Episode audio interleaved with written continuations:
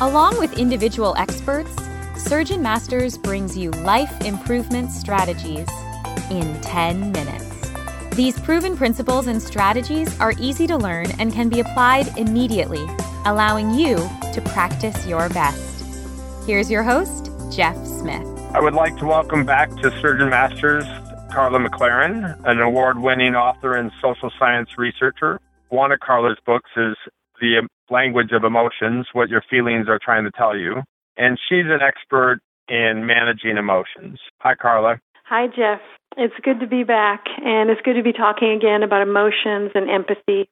And I'm looking forward to sharing um, the concept of emotional hygiene to go along with um, the hygiene that healthcare professionals are taught to do on a regular basis.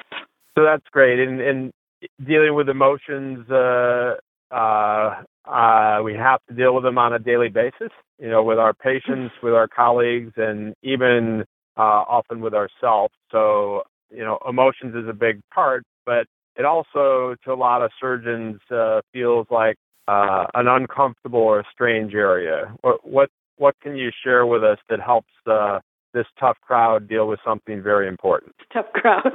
Um, yeah, and I think I think this isn't something I would blame individual um, surgeons for because in the culture we are not taught to treat emotions as important. We're taught to treat them as the opposite of pretty much anything you want. The opposite of of goodness, the opposite of, of intellect, the opposite of intelligence. But in fact, emotions underlie um, all motivations, all actions, most thoughts and our behavior. So it's really crucial to understand emotions as as, as foundational aspects of, of who we are.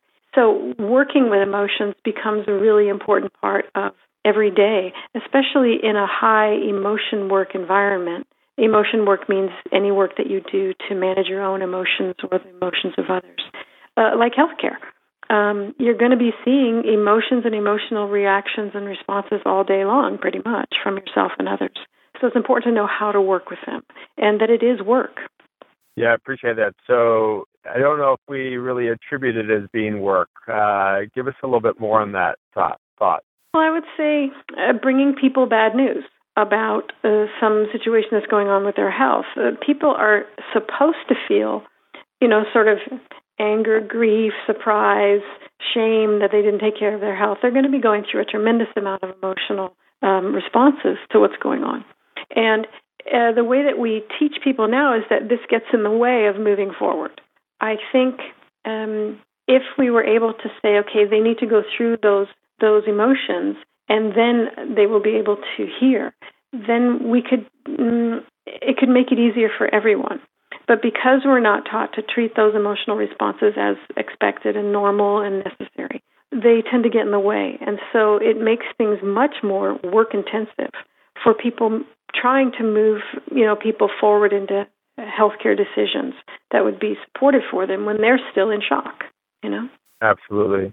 So you you mentioned uh, emotional hygiene, and you did a great podcast with us uh, about a year ago on healthy empathy. Tell us a little bit more about this concept of emotional hygiene. Emotional hygiene is something that my husband Tino Plank, who's a clinical nurse leader in hospice, developed um, because in hospice, obviously, you're going through a lot of intense emotions with the patients and their families, and also the um, healthcare professionals. So he added emotional hygiene onto his hand hygiene because, as you know, you know you move from patient to patient. You do your hand hygiene, hand washing in, uh, in between. So he was already taking that time. So he added an emotional hygiene practice, which is simply breathing in and down, relaxing, and sort of having a sense of washing off that previous situation or that previous patient contact. Not as if it's a bad thing, but just you are you are creating a, an event boundary and a time to relax and rest. And it, you know it happens during his hand hygiene, and it doesn't take any more time or energy. It um, it actually is a really supportive way for him to move from difficult situation to difficult situation with a fresh attitude and good energy and focus. That's excellent. The idea being that uh, doctors and healthcare professionals have always been, or certainly over the last several years, been encouraged to wash their hands between each patient to avoid the spread of germs that cause disease. So the idea here is being an emotional hygiene is the rinsing or washing of that emotional experience that could potentially carry from one patient to another or have an impact. So this is an opportunity to separate it, like you said, a, a boundary and mm-hmm. to uh, in, in a way, sort of avoid the spread of the emotions from one experience to the next. Am I getting that right? You know, to be able to reset, because if you don't see emotion work as work, you will tend to just carry it with you, and you might just have an experience of, I had a crappy day. But that's not very articulate in terms of what you can do to fix it, right?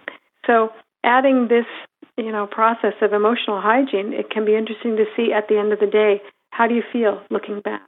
Do you have more energy? Do you have more focus? Do you feel like doing things when you go home?